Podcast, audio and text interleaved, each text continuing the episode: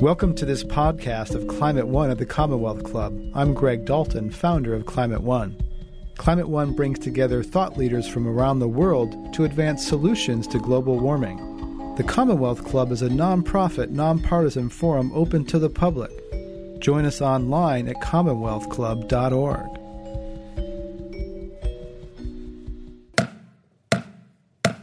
Good evening and welcome to today's meeting of the Commonwealth Club of California. I'm Greg Dalton, Vice President of the Commonwealth Club and leader of our new climate change initiative. Today we're discussing global climate change and economic growth and equity. The United Nations Development Program just released a report on climate change here at the Commonwealth Club, and we have a distinguished panel of experts to discuss how countries and people around the world can sink carbon while raising living standards, particularly among the world's poorest citizens. Our panel includes Dr. Larry Brilliant, Executive Director of Google.org. During his multifaceted career, Dr. Brilliant has been a technology entrepreneur and CEO and helped lead a World Health Organization prog- program to eradicate smallpox. Ad Melkert is Under Secretary General of the United Nations. He is also Associate Administrator of the United Nations Development Program. Prior to joining the UN, Mr. Melkert was on the board of the World Bank, where he was an executive director, and he had a career in the Dutch Labour Party, serving as a member of parliament and Minister of Social Affairs and Employment. Nancy Pfund is a managing director at JP Morgan. She co heads JP Morgan's $75 million Bay Area Equity Fund, a double bottom line private equity fund that invests in startup companies located in or near lower income neighborhoods in the San Francisco Bay Area.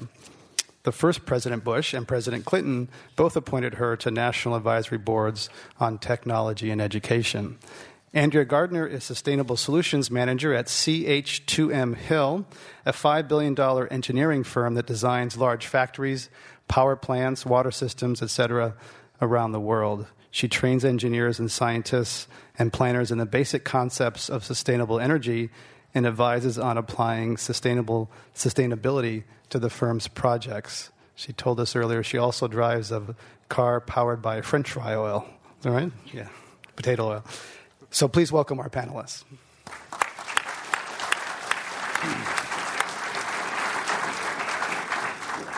Mr. Melkert, let's begin with you. We've heard a lot about the science and economics of climate change, and this report puts a human face on global warming.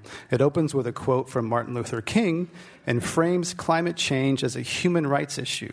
Could you explain that view of the link between climate change and human liberty? Well, thank you, Greg, first of all, for, for being in this meeting, large turnout, distinguished panel, and really the attention for the topic that is badly needed. And it's more than science and economy. The climate panel of the UN has uh, really underscored, and there's now near consensus in the world, that there is a big issue um, Professor Nick Stern has made a landmark economic report showing the economic consequences and opportunities. And now we show the, the human consequences, the human suffering, but also the human opportunities to deal with um, the consequences of climate change and to try to set an agenda that will take us far into the 21st century and uh, addressing all the issues. And uh, this comes at a moment that um, we really see something changing. There will be a big meeting in Bali uh, next month. Um, and the tone for that meeting has been set now by the uh, Australian electorate. Uh, I dare say that this is the first elections in history that has been decided by climate change, and it's a very welcome development. And what we would like to see in Bali and that is what this report, uh, Human Solidarity in a Divided World, wants to advocate, is that we know that it's a problem of the rich industrialized world. That is to say, a problem to address, to solve. But the real issue is with many people in particularly sub Saharan Africa, large parts of Asia, and parts of Latin America that suffer the consequences of droughts, of floods, of weather events, of uh, reduced agricultural production, of, in summary, um, less um, space for development just at the time that many economies in the developing world are picking up as never before. And we need to turn that around, and that is the message of this report. Thank you. Uh, Dr. Brilliant, uh, how will climate change affect the poor people, and, what are you doing at google.org to address some of the things that, uh, that Mr. Melkert just mentioned? Thank you, Greg. It's really nice to be here and see so many friends in the audience. Um, you know, you know I, I think to give you an idea of the difference between the way we have uh, the luxury to look at climate change in the West and the way it looks to a poor farmer in Tanzania or a fisherman in Tamil Nadu, even the tenses we use to describe it are different. We say it will happen to our children or our grandchildren. We say there's an inflection point. We argue if it's 10 years from now or 50 years from now. We argue whether we'll see melting of the glaciers in 50 or 100 years. We're using the future tense. But if you're a farmer in Tanzania or a farmer in Andhra Pradesh, the tense is the present tense. There have been 20,000 suicides in Andhra Pradesh in India. Farmers can't produce enough calories of food per hectare of land compared to what they used to do in the past.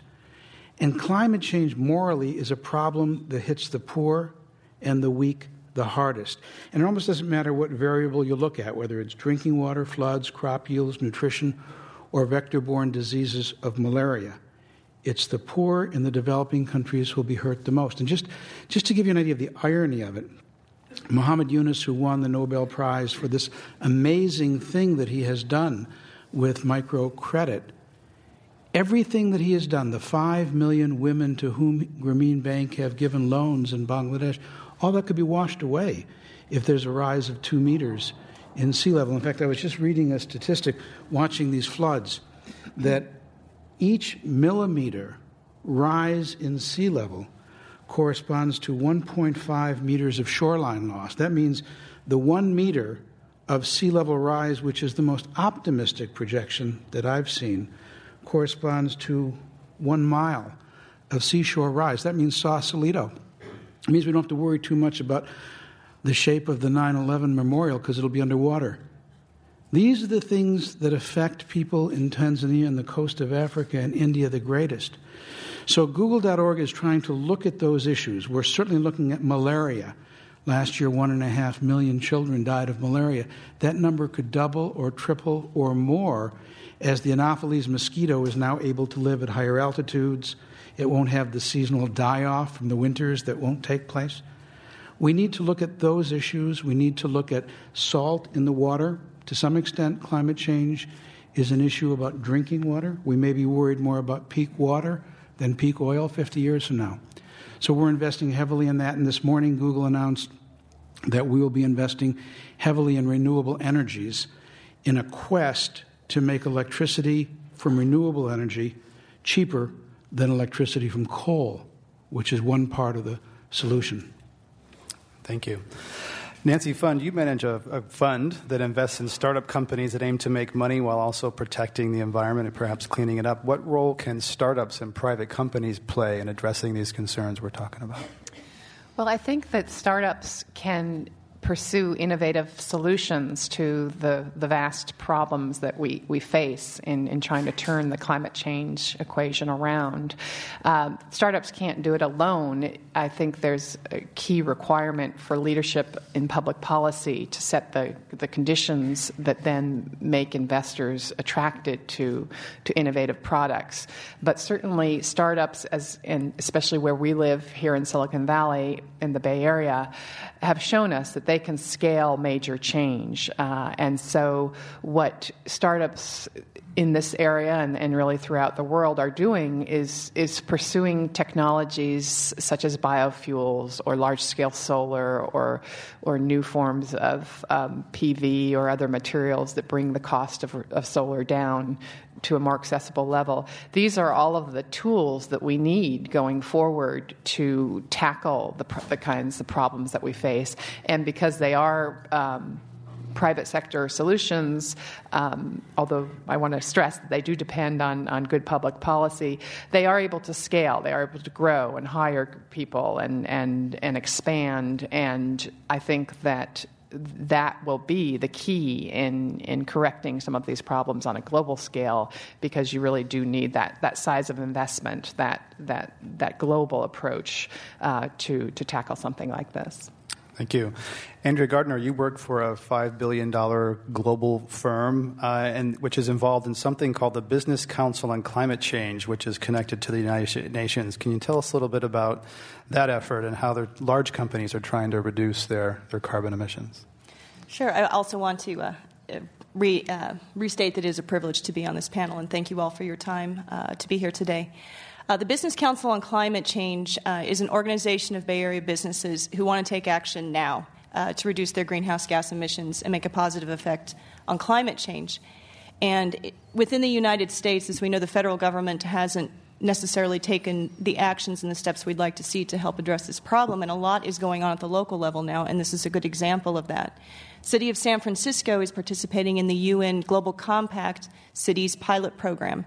And this is one of the efforts they've initiated uh, to address and achieve some of the goals that they want to, including a 20% reduction in the city's greenhouse gas emissions uh, by 2020, I believe.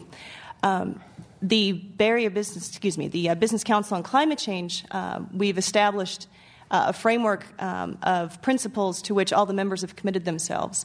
And these are members that range from companies like ours, uh, 5 billion global companies, down to uh, small companies of two or three members, all of whom really want to make a difference and start taking action. We've established an advisory committee uh, that is set up working groups, um, established goals and objectives for those working groups, and we're now moving forward on implementing those. And the key of this is the businesses working together to help each other. It's easy to um, look up ideas about things you can do in energy efficiency and so on, to reduce your own greenhouse gas emissions. But there's a lot of challenges in actually implementing these programs, and this is a forum from which we can learn from each other. And the hope is that this is a model that can be, this framework be taken to other cities and other regions in the U.S. and around the world and be used for businesses to take action there. Great, thanks. I'd like to begin our joint discussion sort of starting on the high ground and, and talk about whether there's sort of a, a, moral dimension to this, whether the, the large industrialized countries that have uh, emitted so much pollution have a moral imperative or obligation to address these things, and what's the balance between uh, sort of the morals and, and the market for, for anyone who'd like to, uh, to address that? Ed? Well, I, would certainly like to start because the, uh, the, the moral responsibility is is there. I mean, one cannot deny that the the consequences of the industrial revolution they all stem from what has happened in just a limited part of the world, with just um, a minority of world citizens involved and benefiting from that industrial revolution. Now, these days, we see a rapid change with the industrialization of China and India and other countries that is um, radically changing the world. But the consequences of the uh, industrialization of the past two centuries uh, are there now and will be there now for the next 100 years or so. And therefore, there's, there's now a double edged sword. It's the moral side, but it's also the survival side, which brings then developing and developed countries in one basket, because it's certainly also our interest and China's interest to bring all of us together in uh, working out a global compact, indeed, on um, um, uh, addressing the consequences of uh, climate change. So it starts with the moral argument, but there's now a very strong economic and survival argument uh, at stake, and that brings the world community together as never before. Anyone else on that, Larry? Well, I, I think Ed said it perfectly. Um, if you take a look at China, uh, what the Chinese have done in the last 30 years is historic, amazing. 300 million people pulled out of poverty and into the middle class. That's an accomplishment greater than the pyramids, greater than almost anything you can think of in history. But there's 300 million more waiting in line, and 300 million more behind them, and then 300 million more. And in order to get that next 300 million out of poverty, China has to sustain a growth rate which is really double digits. It's hard to imagine how else you create the jobs that bring people out of poverty. And how do you do that? How do you sustain that growth rate unless you burn coal, which is what they're doing now? And when you talk to the Chinese or you talk to Indians and you say, but what about global pollution? They'll say, what about you? We don't have the moral standing to even begin that conversation because you know Africa has produced less than 2% of the greenhouse gases. It's kind of hard to go to Africa from the United States and say, what about you? So it's, it's, it's a moral issue. It's an issue of responsibility, even more than morality. We have a fiduciary responsibility to the world. We have to solve this problem. We, we can't go and say to the Chinese or to the Indians or the Africans, no, you can't bring more people out of poverty. That's not the right way to do it. We have to look here. We have to look at ourselves. We have to find the solutions here. So, would anyone go so far as to say that there is a right to pollute, that there is an equal right among everyone to, to pollute? Well, there's an inevitability to, to pollute. When you're without electricity, um, you, want, you want to get connected. Now, sometimes I just saw it myself in, in Nepal, you can do that with, with running water from the mountains, and that's great. But there are also places where you need coal or uh, another classic fuel to, to get your electricity.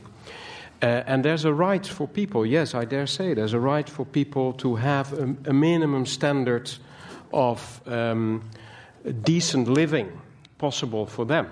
And that will take its toll. But the levels that we're talking about are incomparable with the carbon footprints that are out here in the US, in Canada, or in Europe the difference in carbon footprint between the US and Ethiopia is 200 fold. And that's what we're talking about. So let's not turn around the argument. We can provide access to electricity, and we should do it for all the poor that are lacking it now.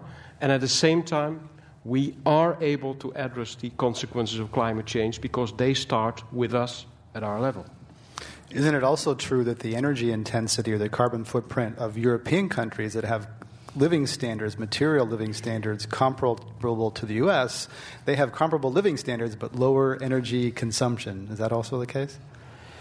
Uh, yes, it is the case. um, although, so we don't have to sacrifice. Uh, yeah, although I mean there, there's a, a, variety of situations in, in Europe, but in the report we also show that uh, there's still quite a difference between the carbon footprint in North America and in most of the uh, European countries, difference of two or three fold, uh, which really is quite huge, but also in Europe the task to live up to the standards and the standard that we propose for 2050 is still a very huge uh, task ahead, and they're still far away from um, achieving it.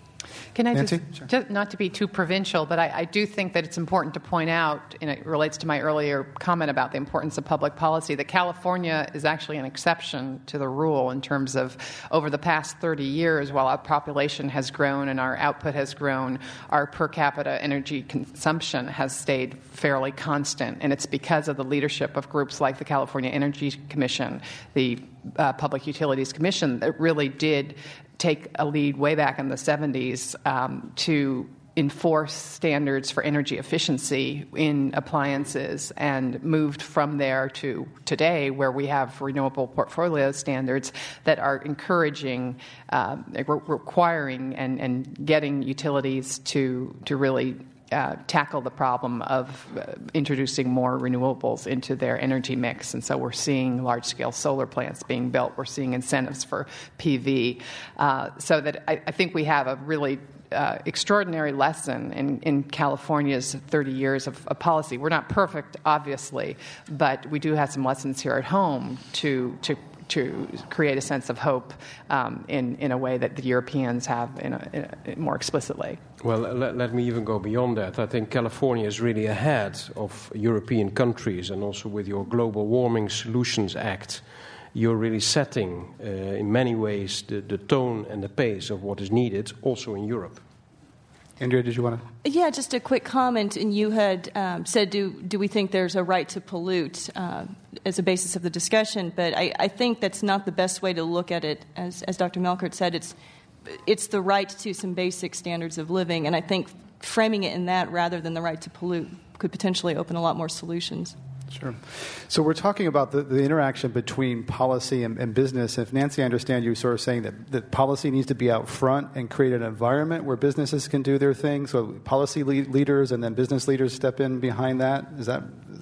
Well, absolutely. Um, you know, it's it's too much to ask a, a, utility, which is you know historically has been a re- regulated business, so sort of does things the same way, to all of a sudden you know launch into solar. I mean, without there being certain uh, policies that encourage them to do that. And so I think that the genius of, of what California did over the past uh, few decades is to, you know, implement policies like renewable portfolio standards that require utilities to find renewable sources of, en- of energy. And so what that does is it sends a signal to the marketplace, to investors, to venture capitalists, to that, the whole community that hey, this is serious there's, um, you know, we're a large energy user here in the state, so there's a, a lot of um, power that needs to come from renewables. So we need to do some investing in order to make this happen because the tools are not there. So um, with that, you get the venture capital community to take the risk um, and to invest in these companies. And they wouldn't do it, frankly. We wouldn't do it if we didn't see those RPS policies, if we didn't see AB 32, if we didn't see that that roadmap ahead that says the, future will be very different than the past, you wouldn't see investors turning to the sector, and then you wouldn't have 400 megawatt plants being built in the Mojave Desert, you know, over the next 10 years that are going to you know, allow utilities to draw some of their power from solar. And then you wouldn't be able to take that plant, make it even cheaper, and put it in North Africa somewhere. Right. Larry, that might be a chance to talk a little more about Google becoming an energy company. Why is it doing it? What does it expect out of it? And well, thanks for that softball question. I got hardballs later. Don't worry. Um, Google uh, this morning announced that uh, we were going to make, uh, Google.org was going to make a series of investments in a lot of the kinds of companies that Nancy is way ahead of us on and has invested in some great companies, and there's some wonderful companies out there. But we also announced that um, as we grow and we consume more energy, we're aware that we're becoming part of the problem and we don't want to be part of the problem. We want to be part of the solution. So we're going to invest heavily and build an internal R&D effort so we can make renewable electricity for us and for others at prices cheaper than coal. And I think that's really the benchmark.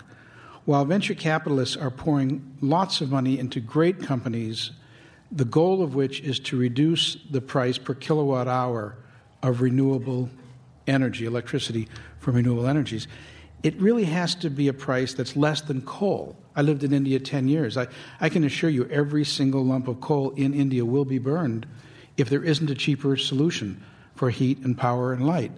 So we have to have that. And Google's announcement today is that we've got 8,000 engineers. Usually they're doing something else. But we're going to try to do everything we can to add to be one of the many, many groups that's trying to solve these problems by trying to build much lower cost renewable energy.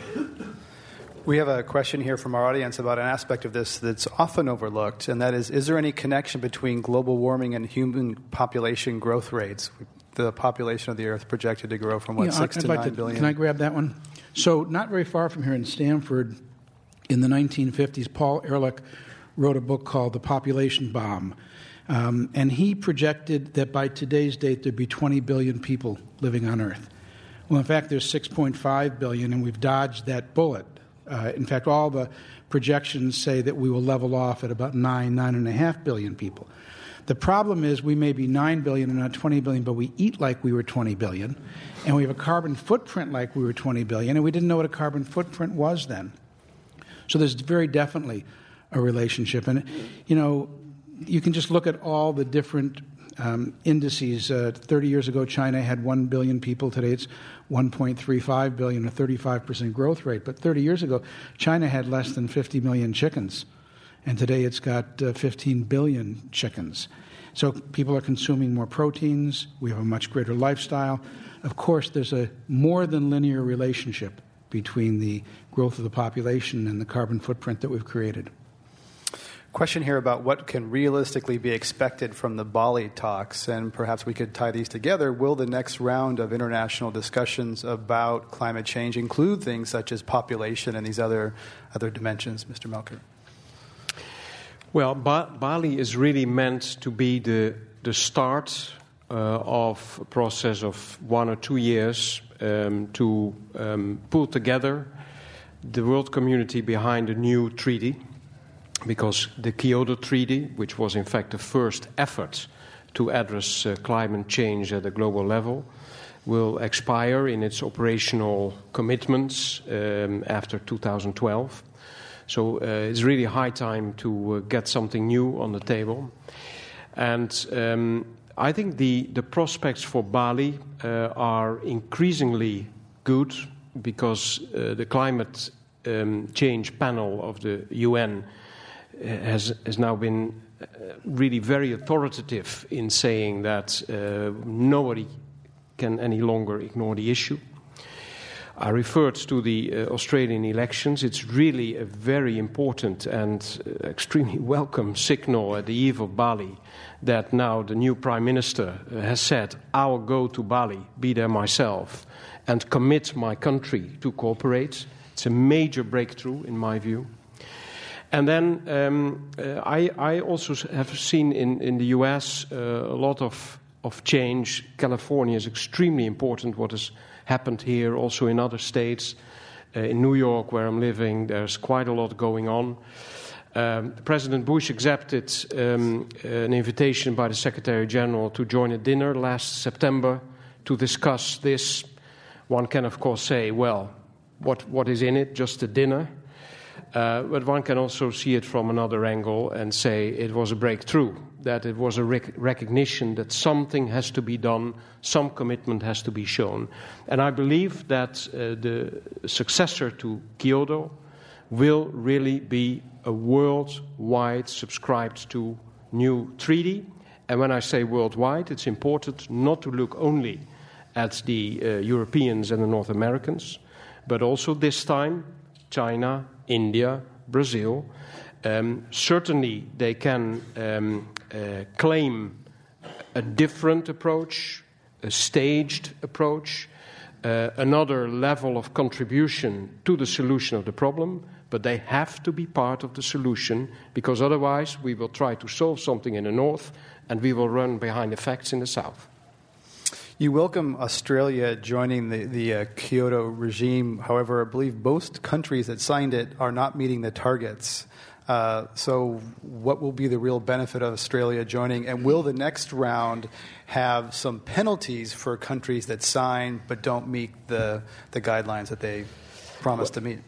Well, the situation is even worse because quite a few countries who signed up to Kyoto have not uh, achieved the goals, including in, in Europe. Um, so a lot more has to be done. But when we compare the situation now with around the 1990s, which was really the first wave of awareness and of action, a lot has changed. And the, the feeling that something very fundamental is going on is now very widely acknowledged, and that was certainly not the case around the 1990s. So I think the basis is a lot stronger.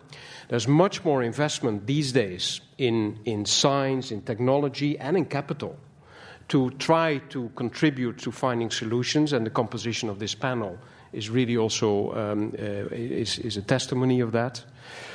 And then, um, if the world now would finally be able to rally together without exceptions, it will also be easier to create a level playing field that really will make more progress um, uh, possible.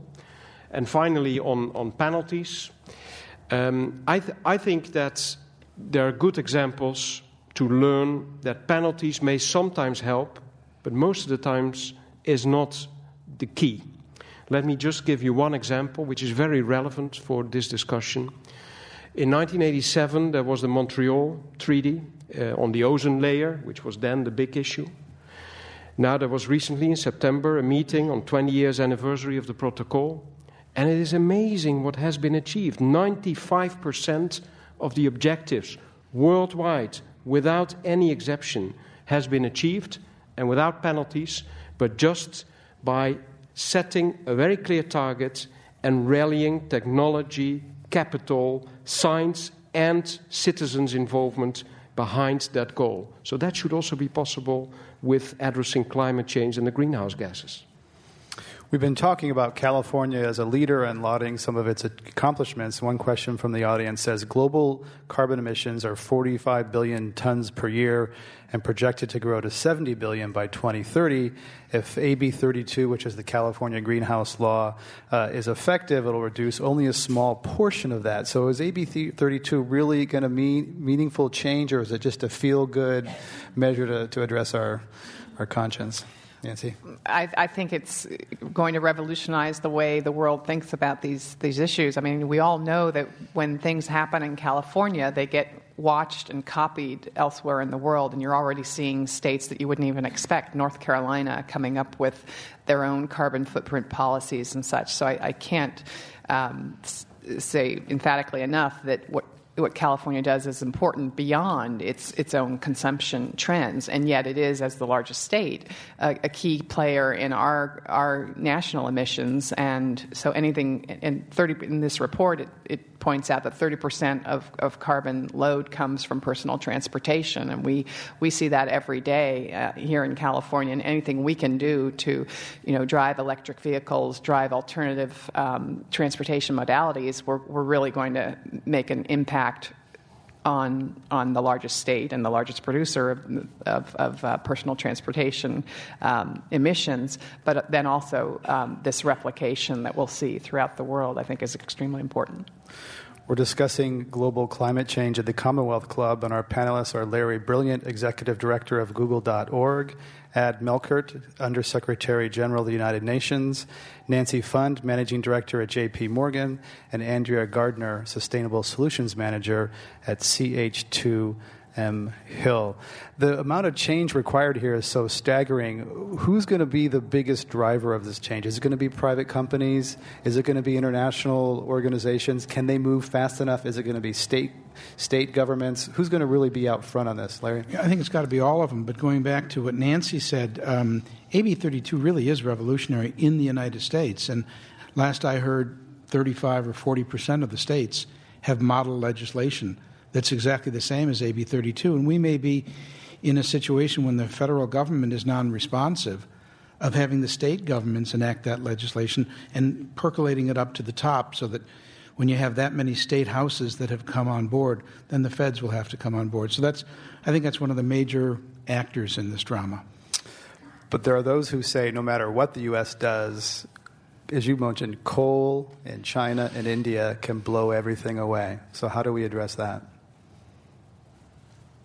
By, by having them, first of all, in the international engagement. I mean, they, let's not forget, they were out of the Kyoto commitment, and this is going to be a new step. And secondly, by also stepping up um, cooperation, uh, transfer of technology.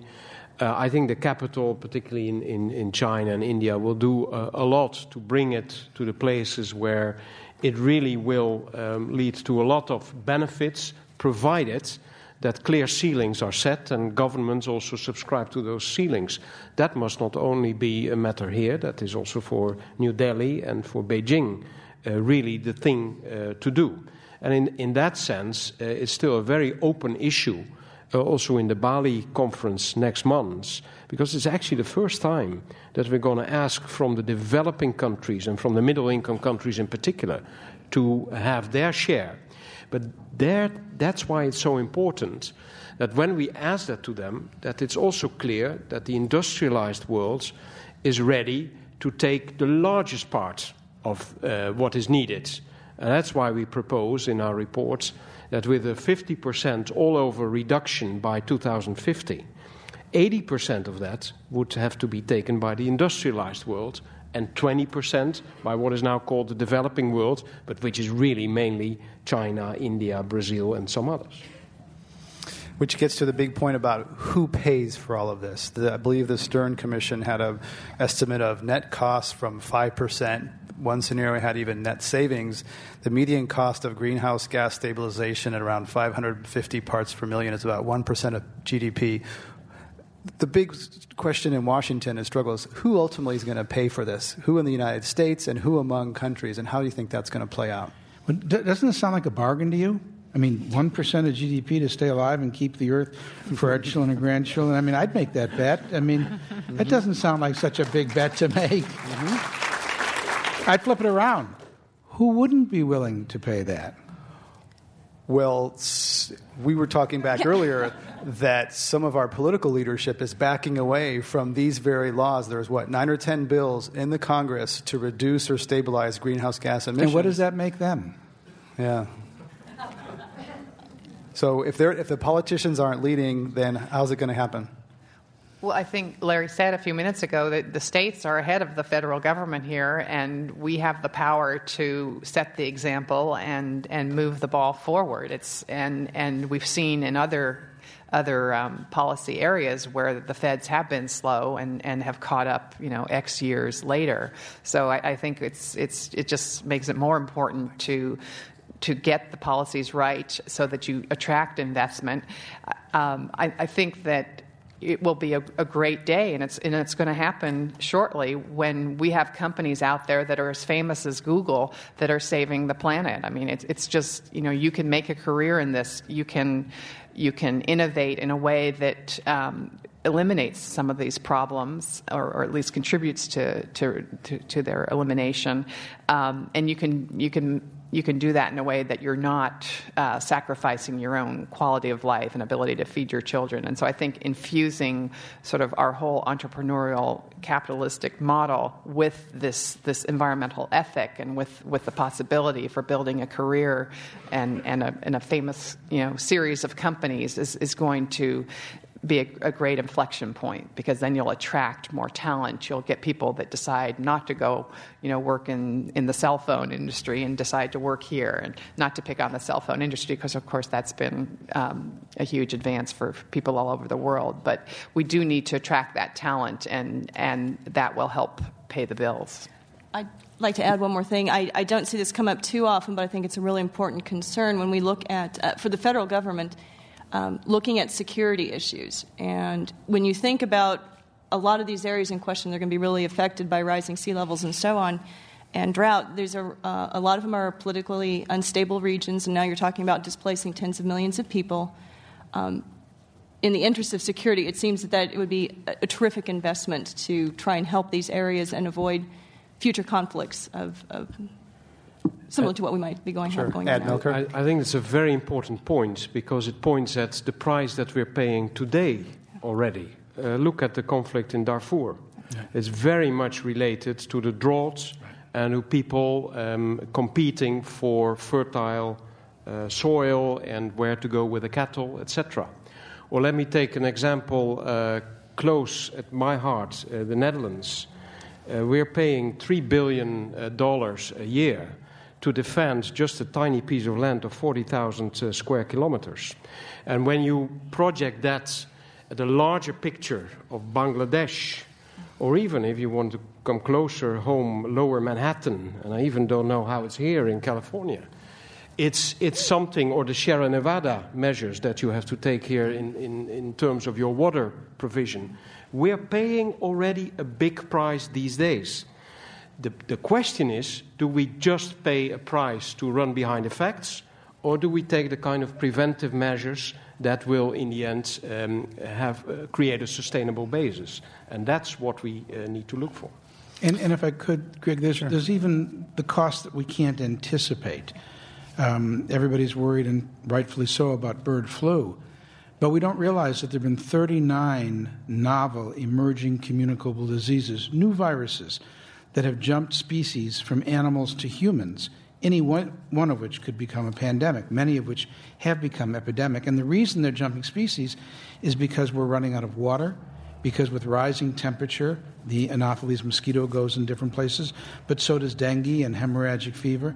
And our way of life is more at peril from the things that we can't even see or articulate than it is from losing a few conveniences. I, I think we've got it out of whack. I think that we, 1% or 5% would be a bargain to preserve a world in which these unseen horrors don't get a chance to, to gain a toefold. Toehold. But do you think the existing political situation in the U.S. will recognize and act upon those those costs in a system that's always this is a long term problem and they're they're a short term institution? The last time I read it was a government of the people, by the people, and for the people. And it's up to us and to your listeners. Uh, we, we need to understand how, um, what this moment of time is. And we need to fully understand what the consequences of inaction are. I'm confident that this country will do the right thing when enough of us understand that. We're discussing global climate change at the Commonwealth Club, and our panelists are Larry Brilliant, Executive Director of Google.org, Ad Melkert, Undersecretary General of the United Nations, Nancy Pfund, Managing Director of JP Morgan, and Andrea Gardner, Sustainable Solutions Manager at CH2M Hill. I'm Greg Dalton with the Commonwealth Club. The question of nuclear power inevitably comes up, and we have several here for Nancy and for Larry. Uh, does nuclear power part of a renewable f- portfolio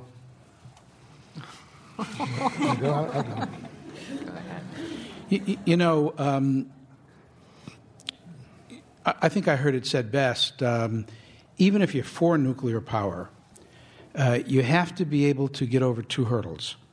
One, is there truly enough uranium in the world that if you were able to exploit it all, you could actually make a measurable difference in the need for renewable energy? And I think most experts say there's just not enough uranium the, the second uh, thing that I've heard is that if you could build a nuclear power plant that produced electricity funded entirely by private capital without government subsidies and make it price competitive with any of the other renewable energies we're talking about, then let's have the conversation. But until those two threshold barriers are met, it isn't even a topic of conversation for me. Right. Anyone who builds a nuclear power plant, there's a federal exemption from risk that they can't be sued. There's caps. That's a huge risk subsidy for building, underwriting the, the price of a nuclear power plant. Nancy? Well, it, this just brings up the larger um, issue is that we have a lot of subsidies for for other technologies that renewables don't have, and, and, and we're struggling to get an ITC um, passed in Congress that would help renewables uh, when nuclear and, and, and fossil fuel based energy sources really. Uh, it's a very unlevel playing field. Is, is that a sorry an investment tax credit ITC? Sorry, yes, the, the, extending the investment tax credit to apply to investments in renewables is a very popular idea, but just is, has not gone through the Congress yet because of some of the, the political issues that we've been talking about. Uh, but I, I, agree with Larry that nuclear, given all of the, the requirements around it, is not a viable, uh, cost effective technology uh, when, you, when you compare it to others. And I would like to see much more of our, if we're, if we're going to have incentive dollars, we should throw some of them at, at these renewables because in the long run, that's going to have a much better cost benefit equation. What other financing mechanisms could be brought? There's a question here about uh, uh, renewable energy, uh, muni bonds for renewable energies. What other sorts of financing mechanism would you like to see as a business person uh, to, to spur the investment in direct capital both here in the United States and, and overseas? Well, well, certainly investment tax credit uh, would be one of them. There's there's such an abundance of opportunities um, at the local level. Uh, recently, in the city of Berkeley, here, uh, the the mayor and the city council decided to uh, take away the upfront expense of, of uh, installing solar and instead add it as a surcharge to your property tax over an extended period, which is a huge innovation to to get rid of one of the fundamental barriers that people often have is that upfront cost, which is fairly substantial uh, to installing solar. So that's a great uh, policy innovation, and, and apparently uh, that city is getting calls from all over the world. You know, how did you do that? How how can we replicate it? Now, it will. I'm sure it will be more difficult to imp- implement than it is to to just describe it. But that that's an approach that you know could happen at the local level. Uh, and there's everything in between. I mean, the, these um, AB 32 regulations that will be that are being worked on, the renewable portfolio standards. Um, certainly, there are issues relating to um, transmission uh, because as you get into these large scale solar plants uh, which can generate you know the hundreds of megawatts and eventually gigawatts of power that really move the needle uh, in, at least in, in many parts of the US especially California we, we have not invested in, in, in transmission infrastructure to pull that to take that power to where it's needed. And so that that's something that public policy should really begin to address and bring in FERC and the, the, the various um, agencies that need to take care of that.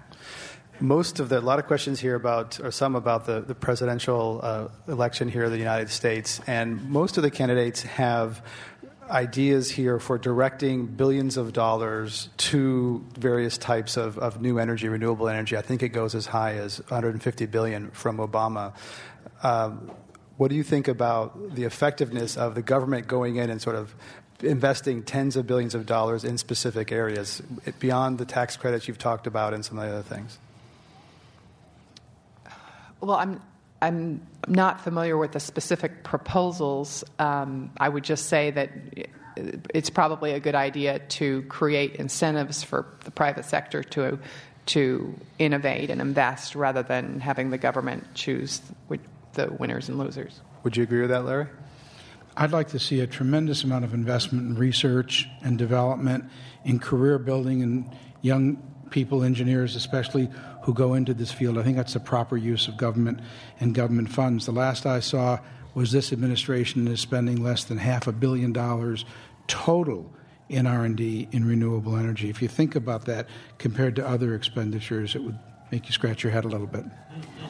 Actually, uh, Larry Andrea? touched on a, a, good point, which is the shortfall of engineers that we're going to be experiencing in the next 10 to 15 years. Uh, I think we're going to be something like 6 million engineers short, and a significant uh, number are going to be retiring uh, again over the next 10 to 15 years and taking a lot of that experience with them. And we, we actually desperately need to get more investment in our engineering education.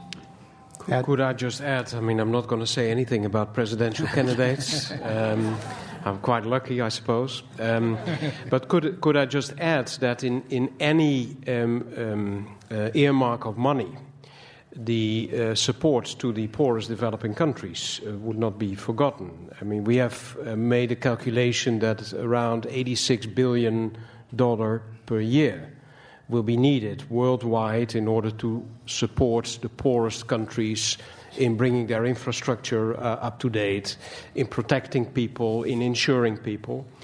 Uh, that's a lot more than is at this moment available, and obviously it would be very important that the United States and other uh, major donors would contribute uh, to that, really on top of what, what, what they're doing now for development cooperation. And I would hope that that also would be part of the promise of any candidate with any chance to win though historically the United States is reluctant to fund the UN, it has a low proportion of, of foreign aid compared to its economy.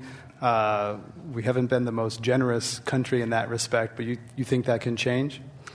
Well, I think that when people would see uh, the role that the UN and the Secretary General are now playing to bring all parties together in Bali, and when people would start, uh, would be aware that this is really also in the interest of any American citizen, I think that could help a lot also to make understand how important it is to have an institution like the UN, even if you don't always like what you see.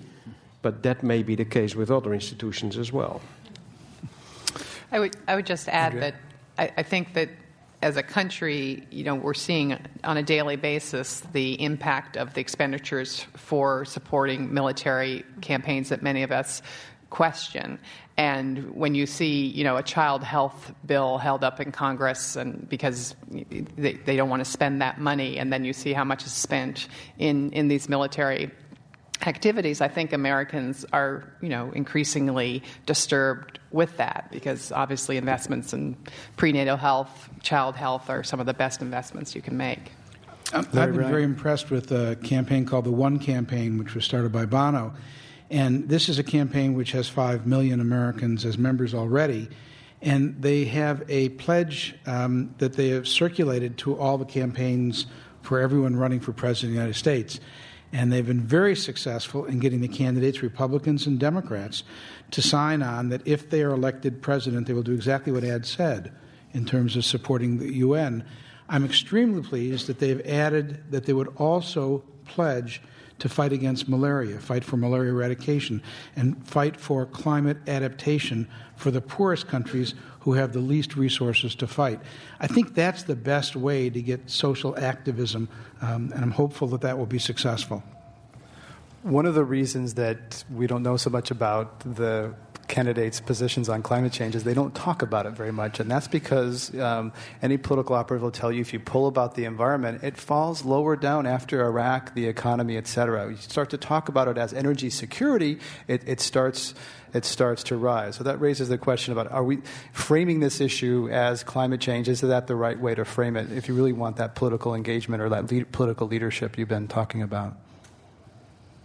Well, I, I think it will become a big issue after uh, next month's meeting that every candidate will have to say to, to, to which extent or in which way are you going to commit uh, the United States to an international agreement and with which kind of objectives? And then the, the objectives of the act here in California or other examples would certainly um, play an important role in that uh, debate. I would just I would just add that um, increasingly people. I mean, I, most people. When you look at the elections, the, the economy is often very central in, in how the outcomes, if you look historically. But I think people are increasingly get it, getting it that the environment is very key to economic prosperity and that you can um, you can turn around a lot of environmental problems at the same time that you're building a new a new source of economic vitality. So I, I, think we'll see more of it, and and to the extent that we can tie it to these economic issues, I think we'll we'll be successful politically because um, just that's where a lot of decisions are made. It's based on economic issues. I, I, think, though, that there's still, especially when you get to the middle part of the U.S., there's there's still a very deep perception that the environment is this this thing over there where there's some grass and some bugs and bunnies, and it doesn't really have anything to do with me on a day to day basis. And I think we really do need to change the way we frame it. It has a lot to do with the water that comes out of your tap, your national security, and things like that. We we really need to make it more direct. There's also a perception that it's the environmentalism is sort of an upper class Caucasian concern, and it's easy to talk about here at the Commonwealth Club in Bay Area, but it's perceived very differently elsewhere. Uh, Nancy, I, that's a a common perception, but I, I, think that uh, just so much is happening to, to change that, and, and issues of environmental justice are being addressed. Uh, you have our mayor uh, here in San Francisco uh, working to make Hunters Point uh, an environmental business zone. You have um, the old the enterprise zone in Richmond, where the old Ford plant uh, from World War II, where Rosie the Riveter actually worked, is now the headquarters for Powerlight, which is a division of Uh, and these are these are um, companies and projects that are bringing uh, economic activity to low income neighborhoods, creating green collar jobs. Um, so I think that there is some good news happening that, that is that is recognizing that we need to address the disparities of, of income related to environmental degradation. Uh, I think this is for Mr. Melkert. There's a question here to talk a little more about solutions or mechanisms that will allow the developed countries to aid emissions reductions in developing countries. You know, how what's going to happen here? How can we t- specifically help uh, reduce carbon emissions in China, India, et cetera, as they uh, became become bigger emitters? Well, I think there the, the, the carbon uh, credit trading is very important. It's, it's still a, a, complex market uh, to trade, basically, uh, between uh, the, the um, investments in developing countries uh, and offsetting that to the, um, uh, the way that the industrialized countries can then have part of their share transferred to uh, other countries. Uh, we, we, we are trying to make that uh, more to the advantage also of poorer countries because right now it's mainly China and Mexico and Brazil that are benefiting from that trading scheme. Uh, but it has shown, particularly in China, I think, that it can have a very good uh, effect. And the other thing is transfer of technology, particularly to the poorest um, countries. And that would uh, be helped a lot by pricing uh, really uh, carbon emissions at the right level so that it gets economically uh, interesting uh, to invest and also to sell uh, technology. So there's a combination of um, policy measures and market incentives needed to uh, engage also the developing countries. Andrea? I'd add there's, there's a lot of small scale opportunities, I think, as well for technology transfer. Um, one example that we were involved in um, in rebuilding after the tsunami in Sri Lanka, um, going back in and helping design and build some of the buildings, actually took the opportunity to uh, help launch a school uh, locally and, and train local people in green building design and construction. So they were trained on the job and in creating this school, and then they could continue to educate uh, people locally so they could um, implement that technology right there. Andrea, maybe you can tell us a little more about, about BC3. It's been a couple years since that was, that was formed. Some companies getting together saying they're going to do some good things. How much have they actually done so far? And is that kind of you know, collaboration going to really yield results fast enough to address the, the challenge we're talking about? I think so. It was actually officially launched uh, March of this year. Okay. Um, after they lined up members and, and uh, got some initial work done. And we spent the last few months um, as I described at the beginning, developing the framework, finalizing the principles, uh, setting up the working groups, figuring out how we'd want to um, share the efforts, um, how to set it up financially, and so on. And most of that has been resolved. I should add that we wanted to take the time to to set it up in such a way that it would be a, a replicable model. So it took a little extra time. Uh, we certainly have members who are ready to dive in and do something now, and certainly members have already done some things on their own. And I think in January you should start to see a lot more activity. Um, we should be rolling out the new website. Uh, there start being monthly panels uh, and meetings to share specific experience. Uh, one of the couple of the first things we're going to be doing one is a, a panel and some case studies on um, how to how to make changes if you lease your office space. So a lot of the companies that are members do not own their buildings and, and don't have any direct ability to, to, for instance, change their lighting, change their HVAC system. So, uh, panel to show how you can actually work with your building managers to make those changes. Uh, and we're going to have another one on setting up um, to address transit. How do you set up green fleets, get car sharing going, things like that, the range of transit programs that are available. There's a question here from the audience for you about whether compliance is voluntary in this regime, if there are any penalties for not meeting, complying with, with this compact it's actually one of the more challenging questions we're dealing with. Uh, is part of the one of the principles is um, internal implementation, setting a baseline, setting targets, and, and, developing a plan and implementing it to reduce emissions. Um, and we're still um, discussing that right now, specifically what we want to set. There's a lot of a lot of the members are already involved in, uh, you know, California Climate Action Registry, um, Sustainable Silicon Valley, and some other organizations that have set through which they've already set targets. And so we may just uh, roll some of that in so people don't have to do uh, duplicate their reporting. Um, so that is something still under discussion. One question here is that what would you most like to see in terms of changes in lifestyle, changes in policy, changes in consumer practices?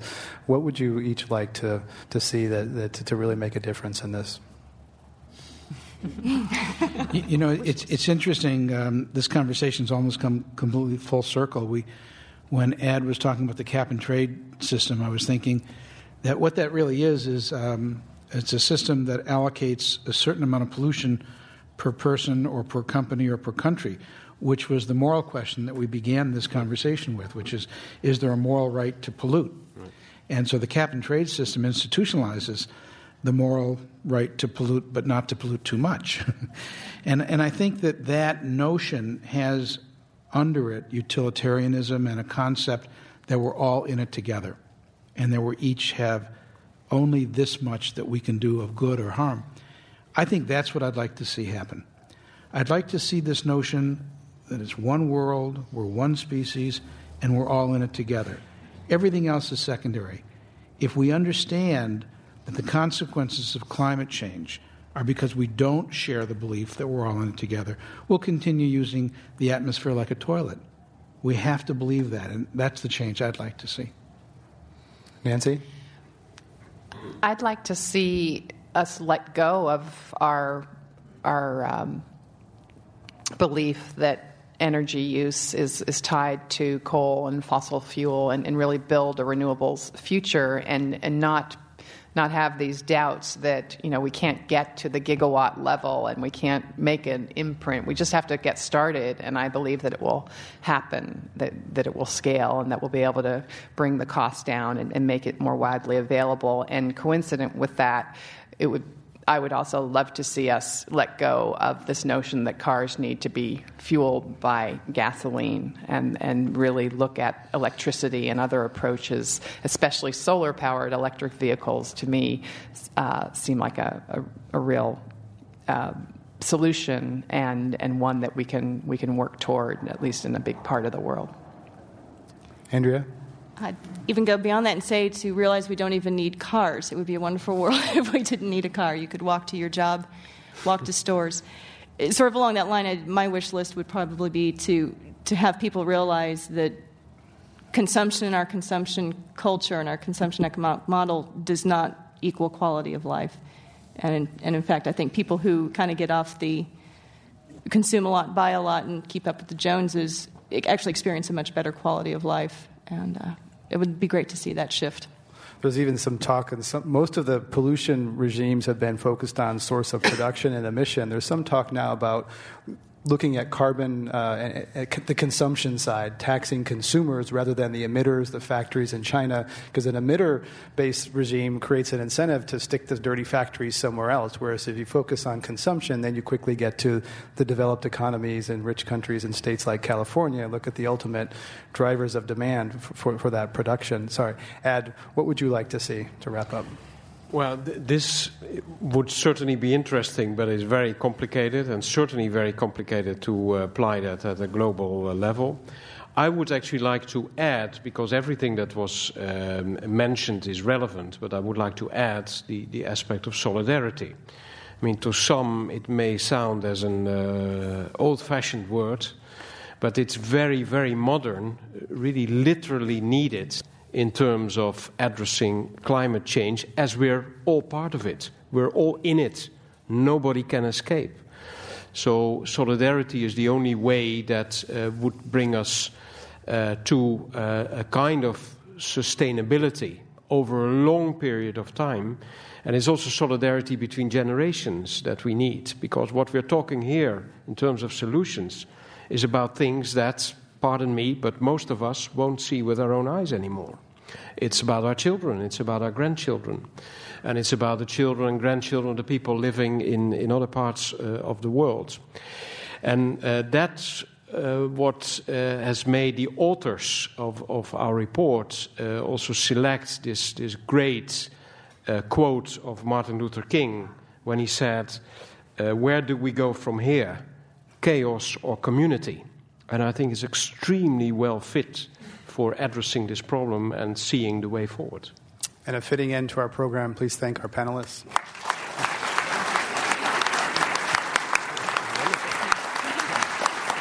Thank you.